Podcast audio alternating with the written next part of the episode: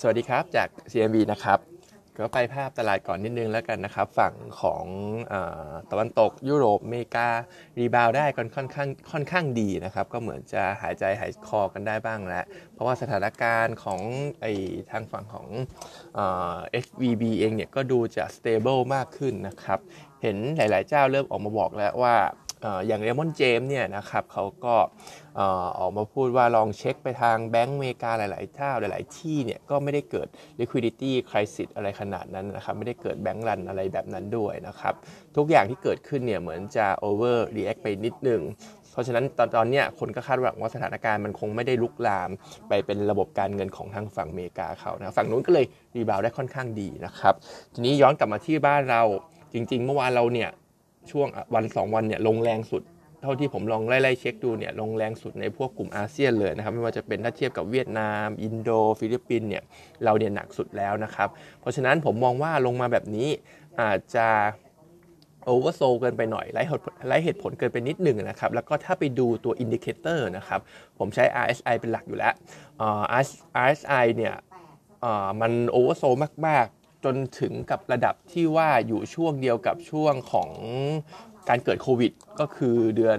อสงการปี 2020 เลยทีเดียวนะครับ เพราะฉะนั้นผมคิดว่าตอนนี้มันมัน oversold เกินไปสำหรับตัว SET Index บ้านเรา เพราะฉะนั้นคาดหวังน่าจะ rebound ได้แรงด้วยเช่นกันนะครับอ๋อโทษครับ อาจจะ rebound ได้แต่ว่า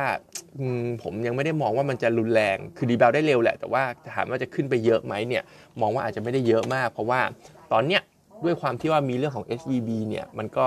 เหมือนว่าจะเห็นโฟล์เนี่ยไหลออกจากอาเซียนเหมือนกันนะครับเอ่อเขาจะเห็นได้ว่าวันสองวันเนี่ยฝั่งของ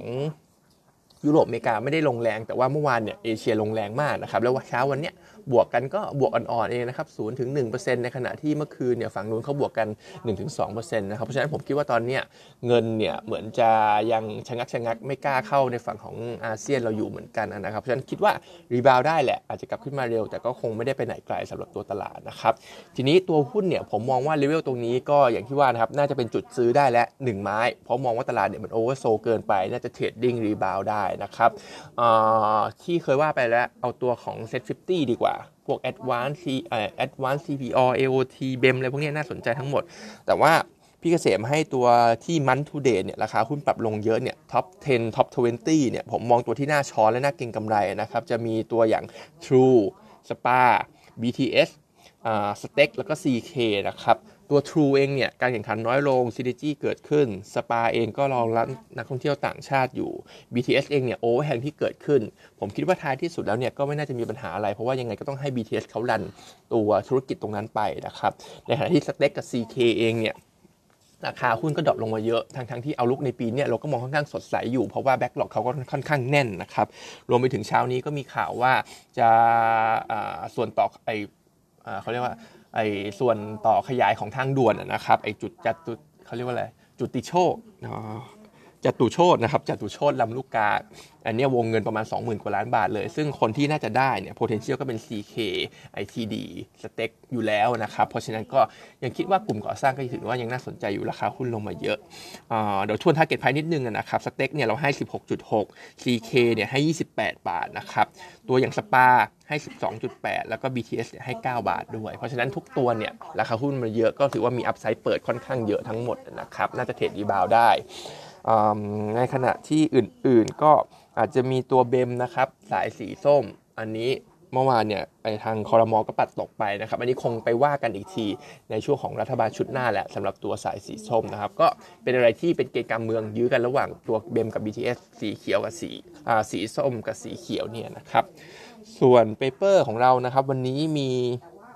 อ๋อมีอีกเรื่องหนึ่งก็คือ LTF เห็นตลาดตกเยอะทาง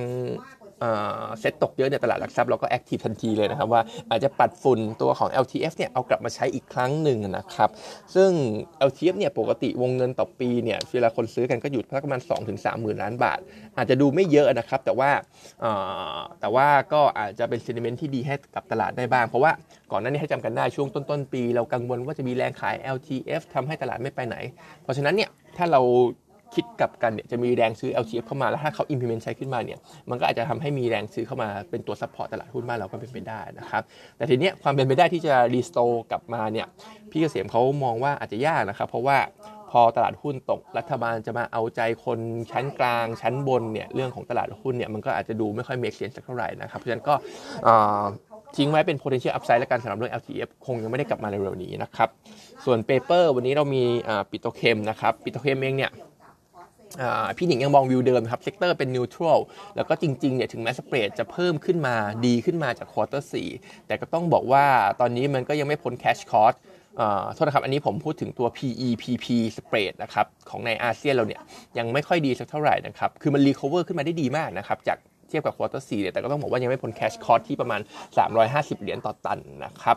ภาพยังเป็นเหมือนเดิมนะครับ เดี๋ยวจะมี supply ส่วนเพิ่มเข้ามาเรื่อยๆ พี่หนิงเนี่ยเขามองว่าปีเนี้ย supply growth เนี่ย มันอยู่สักประมาณ 6 ล้านถึง 8 ล้านตัน แต่ว่า demand growth เนี่ยอยู่แค่ประมาณ 4-5 ล้านตันเองนะครับ เพราะฉะนั้นขอบบนของ demand เนี่ยยังไม่พ้นขอบล่างของ supply เลย เพราะฉะนั้นก็ยังเป็นภาพ spread ที่ยังถูกกดดันอยู่ทั้งปีนะครับ แต่ถ้าถามว่าราคาหุ้นเมื่อวานลงมาเยอะหลายตัวจะหาตัวเล่นเนี่ยพี่หนิงเขามองว่าปูนใหญ่เนี่ยน่าเล่นที่สุดนะครับ เพราะว่าถึงแม้จะมี exposure ในส่วนของพวก PE PP เยอะ แต่ว่าอีกตัวหนึ่งที่ เป็นสเปรดที่พี่หนิงเขามองว่าดีที่สุดเนี่ยก็คือ PVC ซึ่งไอปูนใหญ่เนี่ยเขามี PVC เยอะที่สุดนะครับ ในขณะที่ปท GC ดูทรงไม่ค่อยดีนะครับ นอกจากเรื่องของ PE PP ที่ไม่ดีแล้วเนี่ย ก็จะมีพวก PO Bitphenol ฝั่งของโรงกันดีเซลแคคสเปกก็ตกลงอีกนะครับ ซึ่ง GC เขาก็มีดีเซลเยอะด้วยเพราะฉะนั้น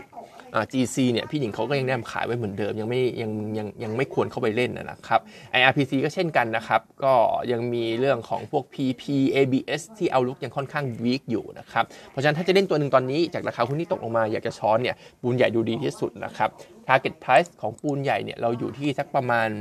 345 นะครับ แต่จริงๆเนี่ยพี่หนิง recommendation ยังเป็นโฮอยู่ แต่ว่าถ้าจะเล่นอยากจะช้อนอยากจะเก็งกำไรเนี่ยก็ปูนใหญ่จะดูดีที่สุดนะครับ วันนี้ก็มีเท่านี้นะครับ